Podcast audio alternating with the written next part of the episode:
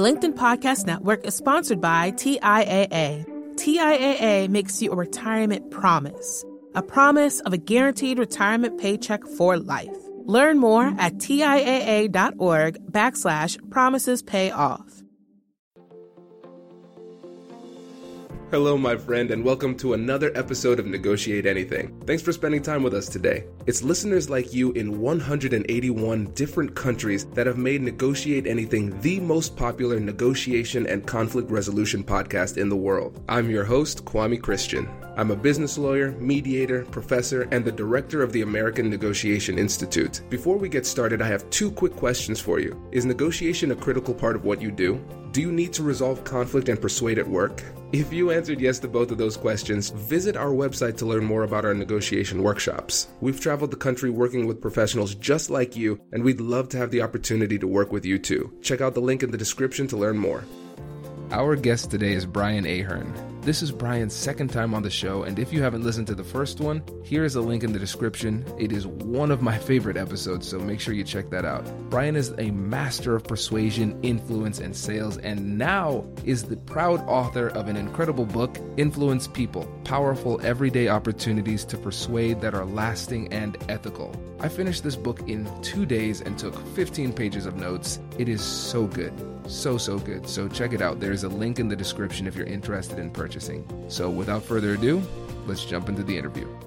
Brian, welcome to the show, my friend. Thank you for having me back, Kwame. It's great to be here. It's my pleasure. Your last episode was fantastic, and we're excited to have you back on the show. But for those listeners out there who might not have seen the first one, how about you just give us a brief synopsis of who you are and, and what you do? All right. Well, big change since I think I spoke with you last. I left my corporate job. I am now doing my influence people full time. And what I do is I teach people about the psychology of persuasion and how do you take all that science and research and bringing it into your communication so you can ethically get people to do the things that they need to do. I love it. Perfect. And so on this episode, we are going to focus on three of my favorite principles in your book, Influence People, which is uh, going to be out by the time this episode goes live. So listeners out there, I highly, highly, highly, highly, highly recommend this book. It was hard for me to pick just three things to talk about. So you will most likely be seeing a lot more of Brian in the future because I want to go deeply into this, this topic.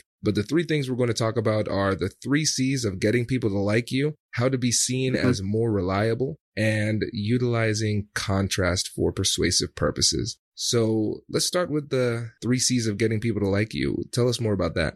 All right. Well, what you're referencing is what we call the principle of liking. And that's pretty simple. I think all of your listeners will get this. It's easier to say yes to people we know and like. And if anybody's in sales, we all know this. We prefer to do business with people that we like. So the question really becomes how do we engage this principle of liking? How do we not only get people to like us, but more importantly, how do we come to like other people? And the three C's that we talk about are connection or common, what we have in common, compliments, and then cooperative effort when we work together on on things. So, which do you want to start with, Kwame? Let's go ahead and start with what might be the easiest one: connection and what we have in common. Okay. I'm sure every listener right now can think of a time or two where they met somebody and they almost instantly liked them because they found out something like, hey, you, you actually were born where I was born, or you went to the same college that I went to, or we have the same type of pet, or our kids are the same age. Any of those things where we connect with somebody and we realize we have something in common, it is just natural within humans to begin to like that other person more. And so the the smart or strategic person when it comes to influence and persuasion, understanding this, they look for those opportunities to find out what they have in common. Now, you can do it in the moment, and, and that's better than not doing it, but the really smart people go out of their way beforehand to try to find out. So when they step into a situation for the first time, they can connect on something that they have in common right away. And an example of this would be I met a guy years ago. He invited me to go out for coffee. I looked on his LinkedIn and I saw the people that we had in common. And the first thing that I brought up was, how do you know Todd Alice? And he said, "Oh, my my wife was a teacher at a school where he was the uh, principal." He said, "How do you know him?" And I said, "He was my high school football coach." And we bonded over this guy who had a real impact on his wife and had an impact on me. I wouldn't have known that if I hadn't done a little research beforehand. So for everybody who's listening to this, I'm sure you you get it. It makes total sense but what I would encourage you to do is do a little homework before you actually meet somebody so you can find out what it is that you have in common and make sure that early in the conversation you bring that up because the sooner they start liking you, the easier it is for them to ultimately say yes to whatever it is that you might ask of them. I love it. This is such a brilliant point. It's so simple, but yet so powerful that I think a lot of people overlook it. And when I share this in, in my workshops, sometimes people say, okay, this is, this is good, but when does it get to the creepy stage? When, when do we cross privacy lines? and so since your whole focus is ethical persuasion, I wanted to pose that question to you. What is the line when it comes to digging into the background of the person on the other side? Well, I think anything that's public is fair game. And so to go out to somebody's LinkedIn, for example, they've publicly put that out there. So they're not embarrassed about it. They, for some reason, they want people to see it. If they are on Facebook and you can find them, essentially it's the same thing. So uh, another avenue is Facebook. If somebody's putting information out there, typically it's something that they're okay with people seeing. So I think those are probably the two most common platforms. But then simply Googling somebody to find out about them if they've been mentioned in an article. The other thing I would say then is you don't want to inundate somebody. You don't want to say, "Hey, Kwame, hang on a second, because I've got ten things here that I want to ask you about," and you're going that's going to feel kind of creepy. Right. Um, but if I very naturally weave things into conversation, it feels it feels very normal. Exactly, and that I think is an expert point too, because when we spend time doing research and learning a topic, because of our ego, we want people to know that we know these things. We want to share that uh, so they can say, oh, wow, you're really smart. But oftentimes in this situation, they would say, oh, wow, you're really creepy. And so it's, it's one of those things where it's good to have in your back pocket that you can weave in, like you said, but don't feel obligated to force this onto people. You don't want them to feel as though this is a tactic. That's that's one of the major things. So as long as it can yeah. organically flow into a conversation, weave it in. If the opportunity doesn't mm-hmm. present itself, you have to have the restraint and know that you don't need to force it. Yep. And the same would be could be said of the next thing that we were going to talk about is compliments it's whenever we compliment somebody, they tend to feel good about that. We all love a compliment when we see that it's sincere and the endorphins are flowing and we feel good. But if you went into a situation and, and you just were over the top with compliments, that would feel kind of creepy too. And that would mm-hmm. maybe make somebody feel like, okay, what do you want? This is too much. This is not normal how much you're complimenting me. So it's wonderful to have all those things in your mind and occasionally at the appropriate time you bring them up and, and you share them with somebody. Uh, as an example you and i when we were talking before we started recording and you were laughing and you were talking about how excited you were and i genuinely said i love your enthusiasm for learning. It's it's infectious.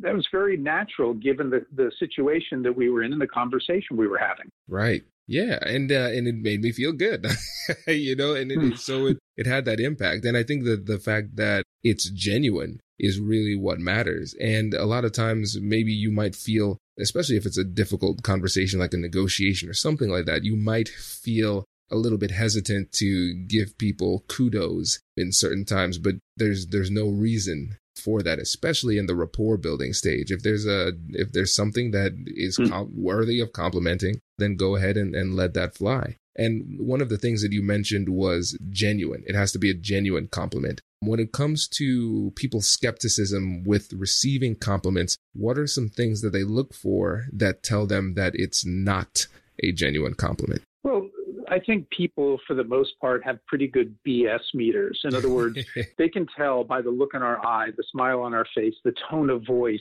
how we carry our, our bodies. We are pretty good at telling when people are genuine and when they're not. So here's what I would tell your listeners to focus on. Don't approach this principle and offer compliments and connect on what you have in common. Don't do that to try to get the other person to like you do it so you will come to like them. Because the very same things that will make people like you will also cause you to like them. So when I'm focusing on what it is that you and I have in common, Kwame, or when I focus on what I can genuinely compliment, all of that makes me think more highly of you, enjoy you and like you more. And I think that's where you start to sense like, hey, he really does like me. And then you start to trust that whatever I'm bringing up is true and it's right and it's genuine. Right. I think that's an expert point. And I remember that was one of the real light bulb moments for me when I was reading the book because I, I never thought of it that, that way, but it makes so much sense. Does your company invest in professional development training? If you believe that your team would benefit from a negotiation workshop, all you need to do is go to our website, fill out the workshop request form, and then we'll set up a time to chat. These workshops are completely customizable and we've done them all around the country. Negotiation and conflict resolution skills are beneficial across all professions, but they're especially useful in procurement, purchasing, sales, sourcing, and contract management. Our calendar is filling up quickly, and we even have some workshops scheduled for next year. If you think you might want one, I'd suggest reaching out soon so you don't miss out. Check out the link in the description to learn more. And now, back to the show. The LinkedIn Podcast Network is sponsored by TIAA. In the last 100 years, we've seen financial markets swing, new currencies come and go, decades of savings lost in days, all showing that a retirement plan without a guarantee, quite simply, isn't enough. So, more than a retirement plan, TIAA makes you a retirement promise a promise of a guaranteed retirement paycheck for life, a promise that pays off. Learn more at TIAA.org backslash promises pay off. From the minds of visionaries to the desks of disruptors, I'm Laura Schmidt, host of the Redefining Work podcast. Join me each week as we explore the new world of work through the lens of those shaping it CEOs, HR leaders, investors, and more. Be a part of the conversation that changes everything. Subscribe to Redefining Work today. And then what, yeah. what is the third C? The third one is uh, cooperative efforts. So studies show that when people work together in cooperative ways and they have success, they tend to like each other more. Now, you may be able to remember back in, in the days when you played sports, you may have had somebody on the team that you really didn't like a whole lot. But boy, if you got in a game and that person was a difference maker because you're working as a team, you're working cooperatively, all of a sudden your opinion could change really quickly about that person. And so, especially if you lead teams and you have to mold these people into a cohesive unit, if there's ever friction, sometimes it's a good idea to take two people who may not be getting along so well put them in a situation where they have to work together and also make sure that that situation is something that has a very good chance of succeeding. Because if you put people into a situation that's really difficult and it fails, well, you may look at me and say, I did my part, Brian was the problem. And I mm-hmm. might be thinking, I did my part, Kwame was the problem. So we have to be careful with this one. It, this isn't just about throwing people into any old situation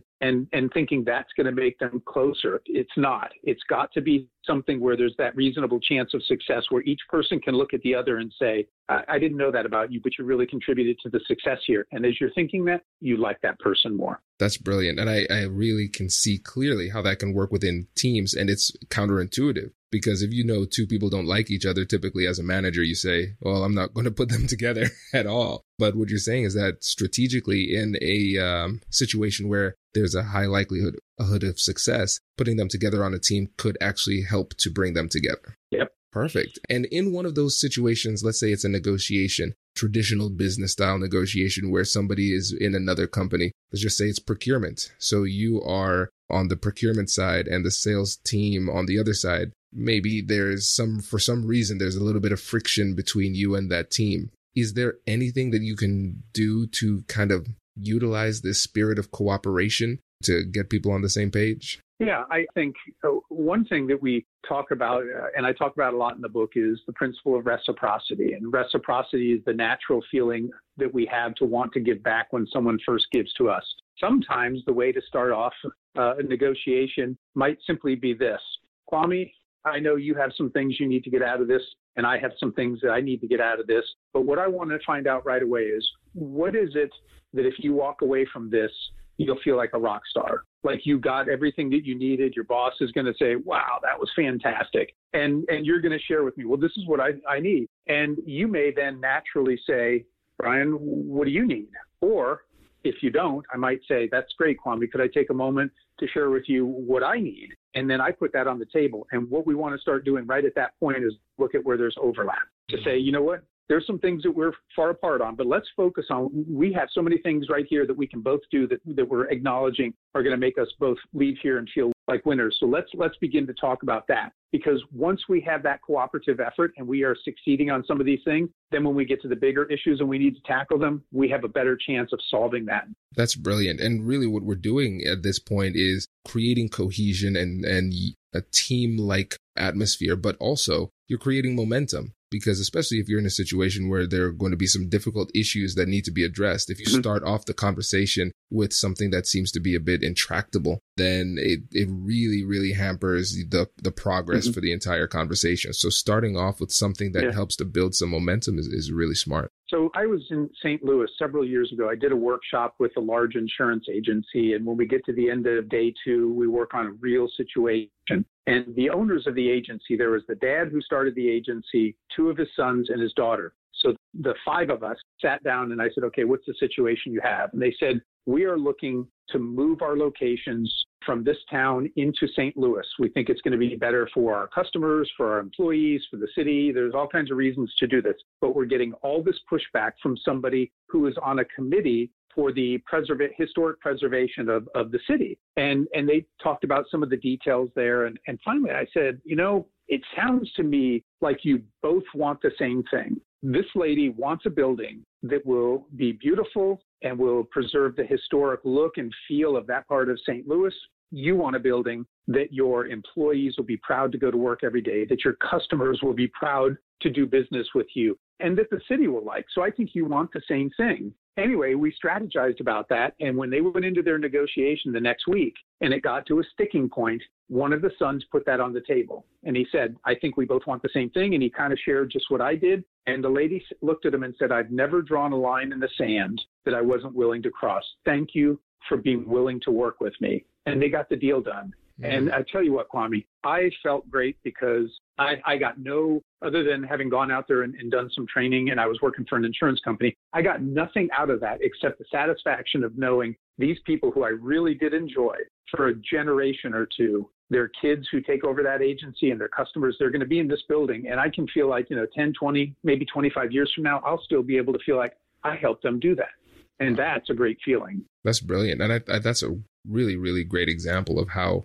these principles can be brought to life in, in really practical scenarios. And the the thing is with these things, uh, and Brian, you and I know this. We can talk about this forever on those those points, but I want to make sure we get to the other two. The other one was how to be seen as a more reliable person, or the things that you say to be taken as more reliable. How can we do that? Okay. So most of us learn things from pretty reputable sources. We might have gone to good colleges. We might have worked for reputable companies. We may read well-known periodicals and books and things like that. Problem is, a lot of times people get into a situation and they begin to share something and they never fall back on where they learned it. I could tell you, for example, I'm going to make this up and I might say, you know, Kwame, two out of every three lawyers hire a guy like me so that they can, and I begin to talk about that. Or if I had actually learned that statistic from a well known source, let's say Time Magazine. If I said, you know, Kwame, I was reading Time Magazine yesterday and it had this article and it was about attorneys and their ability to influence people, and I begin to talk about that, that's no longer Brian's opinion. That's backed by the authority of Time Magazine or whatever that other source is. And that's the kind of thing that can be a difference maker because we will contend with people's opinions all day long. Everybody's got an opinion, but we will contend a lot less when information is being shared from a reputable source in a factual way. And, and that's a simple way to be significantly more persuasive and either be viewed as an expert or bring expertise into the conversation. I love this point because in law, they say that no assertion can go unsubstantiated. So when you see legal briefs there, the citations are just it's incredible how many things are cited in legal writing. And so I think this is a really, really great point because I can think of certain conversations in the business world and in just everyday social conversations where somebody says something that is a little bit unbelievable.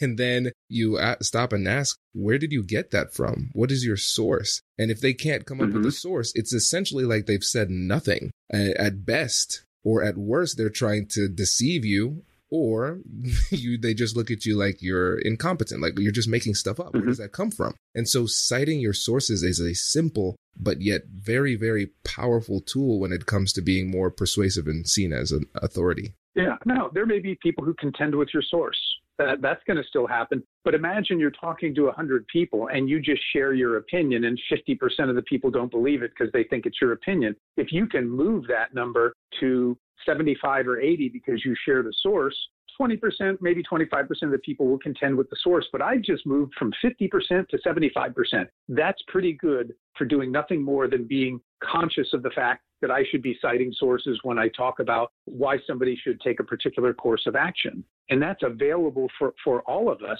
And what I find is the vast majority of people don't do it. Absolutely. Yeah. I, I think it's just, it's leakage from our everyday conversations because typically in our everyday conversations, we don't feel the need to cite ourselves or cite mm-hmm. different things. But I think when it comes to more serious conversations as the as the gravity increases we have to hold ourselves to a, a new standard when it comes mm-hmm. to persuasion and how we have these conversations and this is a really simple way to do it and i talk with organizations and and they ask me about all kinds of things and i, I say a lot of times you know you really want to train your your core management team leadership team deeply on these principles so they understand why why these things work the way that they do. But also, then, when they begin to implement change, it's not just we need to do ABC. It's we're going to do ABC because the principle of reciprocity tells us this and the principle of liking tells us this. And we think if we do it that way, we'll have more people saying yes. And now employees who could be skeptical about corporate change, if they've been introduced to these principles, at least they understand why they're being asked to change how they're going to be asked to change. And if they've learned a little about these principles, they probably buy in much quicker because they're like, okay, it makes sense. I remember that. I remember hearing about that study where three times more people said yes because they engaged that principle. This makes sense. Absolutely. And one of the things you said in the book that I thought was really interesting was the power of using quotations. Can you tell us a bit more that, about that? Yeah, when I do presentations, I'm quoting people all the time. Abraham Lincoln, Aristotle, Jeffrey Gitomer, Zig Ziglar, all kinds of people, because I'm humble enough to know if I just say it, people may doubt it. But when they hear somebody like one of those people, or Dr. Martin Luther King, or whoever, they believe it right away. So uh, my agenda is to help people understand this and, and get them to adopt these principles so that they'll be more successful at the office and a little happier at home. And if I step back from that and I'm willing to put out there what somebody else famous said, I'm okay with that because in the end, I'm still viewed as more authoritative because people will say, wow, that guy's really well read. I mean, he's quoting all these people and, and they know who those people are, so they believe those things. So some if you're if somebody's afraid that they're going to come across like they're not an expert because they're having to rely on somebody else, no, it's exactly the opposite. I love it. No, that's brilliant. Brilliant points there. And now let's move on to number three contrast. This is one of my favorite points from the book. Tell us what you mean when you're talking about contrast and, and how can we use it in these conversations? Okay. So when I, when we talk about contrast, we call it a phenomenon. It's not really one of the principles of influence that Robert Cialdini popularized because these principles uh, are not always available. You may not have an opportunity, for example, to engage scarcity where you know there might not be something rare or going away about what you're offering or you might not have an opportunity to engage reciprocity. You know some some organizations you can't do anything because it would be construed misconstrued. So principles aren't available in every situation but contrast always is because human beings are always making comparisons. For example i look at you kwame and i think you're tall because you're taller than me somebody else might look at you and think you're short because their brother or somebody else is six foot five. So height, tall and short, that, that's all a, matter of comparison. Expensive and inexpensive, it's all a matter of comparison. What I paid for my car, one person might say, wow, that's expensive. And another person might go, I could get two cars for that. That's a deal. So everything that we look at, we we engage in this contrast phenomenon. And it becomes really important because if you put something out without context, then you're leaving it up to the other person to make comparisons. So let me give you this example. In a workshop that we do towards the end of the second day, we ask people to build a case using all these principles to try to get this kid back into school after he's been suspended. And it's so common to hear people say, the suspension was too harsh, and they leave it at that. And I'm thinking, okay, it's too hard. You think it's too harsh, but does the school board think it's too harsh? Is it too harsh compared to what? And then sometimes they'll say, you know, there's other things that deserve, you know, stronger punishment than that.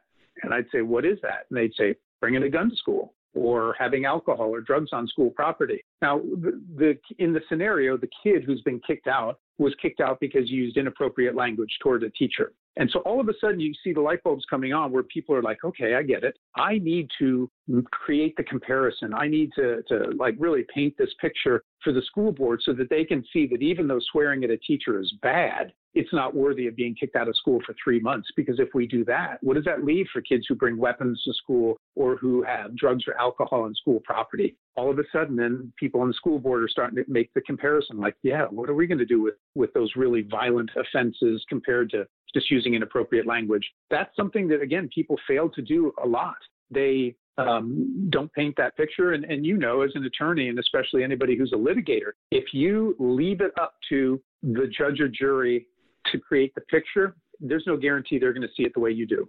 You have to create that, and that creating that picture quite often comes from your ability to compare one thing to another. I think this is a really great point. And like you said, it's something that can be utilized in almost every conversation or every conversation if you're creative enough. For mm-hmm. you, would you say this is something that needs to be done explicitly every time, or can it be done in a little bit more of a subtle manner? I, I do it pretty explicitly, like when I'm having conversations about training, speaking, and, and, and things like that, because I know that if I put a, a training fee or a speaking fee out there, I'm leaving it totally up to that other person and what they think is valuable for a speaker. So I can go back and I can make comparisons to other speakers or other fees or other training programs. And I, I do that very strategically because I want them to be able to see that this is actually a really good value. The number might sound high right off the bat, but compared to something else, they might go, but that's actually a really good value. So I'm very explicit about that. I, I, do not let an opportunity to go by and just put a number on the table and, and hope somebody thinks that's reasonable. That would be that would be bungling away an opportunity. And what are some ways that this can go wrong?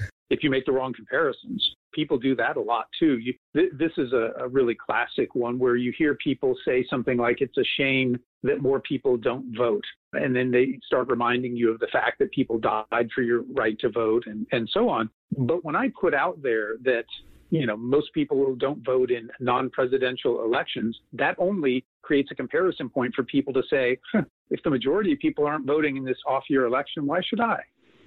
What, we, what you would be better off is talking about um, the importance of voting and, and how the numbers of people, even in off-year elections, are going up. But something that creates this this momentum using what we also call uh, consensus. But if I make that wrong comparison, I can end up shooting myself in the foot. And, and here's a an example that was in uh, Cialdini's book, Influence, Science, and Practice. Uh, you, you, know, you, you were just in San Francisco, so you can relate to this. If you are sitting in a terminal and you're waiting for your flight and you hear, this flight is oversold, we are asking for volunteers and then if they say something like, um, we'll give $10,000 to the first person who comes up, and then they go, no, just kidding, it'll be a $500 voucher.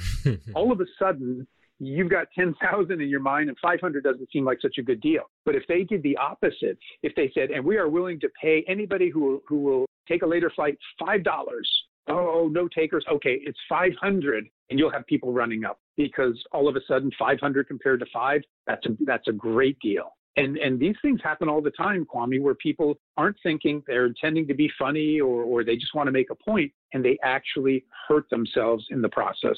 Yes. And I think humor is a brilliant way to do it. So oftentimes when I'm uh, quoting a price or if I'm in a negotiation, I would jokingly say something that is absurdly high, something that I know they would mm-hmm. say, uh, be offended by. Mm-hmm. and, and say it with a straight face and then say, don't worry, I'm just kidding. I'm just kidding. Mm-hmm. What I'm really asking for is this. And compared to the joke that was done previously, it seems mm-hmm. like it is a, a, lot more reasonable. So that's it's definitely something that we can utilize, and humor is a great way to do it because humor in general lowers people's defenses, yeah. and it's almost like a throwaway. Okay, yeah, I was joking yeah. about that. It wasn't even being I wasn't even being realistic, but now you've yeah. been uh, anchored in that way. Right. But if you go into a situation and somebody says, Kwame, we heard your podcast. We love you. We want you to come speak, but we need to know what your fee is. And you jokingly go, five bucks. Ha ha ha. No. And you tell them the real number. That's going to, that's to really hurt you. If you exactly. joked and said, 25,000, no, 20, no, seriously. And then you give them a number, all of a sudden that number seems really, really good. Exactly. So, you know, we, we've got to be careful about how we use our humor too. We just don't want to hurt the opportunity that's been put in front of us. Right. And it shows the importance of how intentional we have to be with what we say because a mm-hmm. lot of with with everything that we do because when you think about the psychology of what we're talking about it might to somebody who is not well versed in this it might not seem like a big deal oh what's the big deal but then once you mm-hmm. really understand what's happening beneath the surface, it becomes abundantly clear that this was an enormous deal, a huge yeah. deal. And it has an, a significant impact on the perceptions of the other side. Everything that we say and we do, the colors that we choose, the music that we play, all of it impacts how people think, feel, and behave. Now, most people are totally unaware of that because according to science anywhere from 85 to 95% of our decision making and or actions are driven by our subconscious in other words we are not fully aware of why we're doing what we're doing but there are plenty of studies that show the use of color and the use of sounds and, and these principles move significantly more people in the direction that you want. So it doesn't matter how much people say that doesn't matter. You and I know, and now your audience knows, it does. It matters a lot.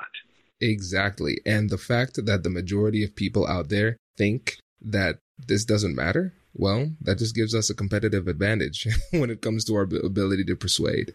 Yeah, it absolutely does. And that's why I, I think it's critical for people to understand this because so much of what they do in any given day, if they really pay attention, it comes down to trying to get people to do things you're in a big office, you need people to get you reports, you need people to help with this, uh, whatever it is, your ability to get them to do those things on a timely basis impacts your work and impacts your career and your opportunity for advancement. So it's critical. And it's also really darn important when you go home because I have found being married for 31 years and having a 23 year old daughter, there's more peace and happiness in our home when we all are more willing to say yes to each other and we're not arguing it. We're just communicating in ways that make it easier. It's like, oh, that makes sense. Okay, I'll do that. Exactly. And I think that's a perfect place to end this podcast on. And we're leaving the audience wanting more. And I think I know where they can get more. Brian, do you have any ideas where they can get more of this? I would love it if everybody listening went out and, and purchased the, the book, which is Influence People with the subtitle Powerful Everyday Opportunities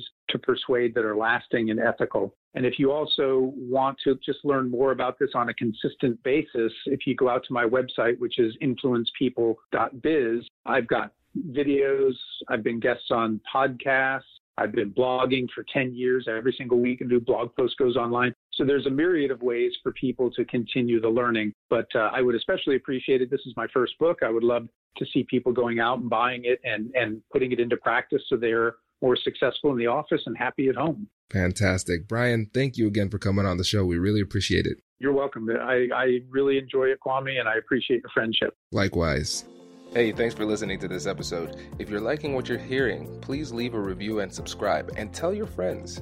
Our goal is to help as many people as possible, and when you leave reviews, it makes it easier for people to find us in the searches. Thanks again for being a listener. I'll catch you in the next one.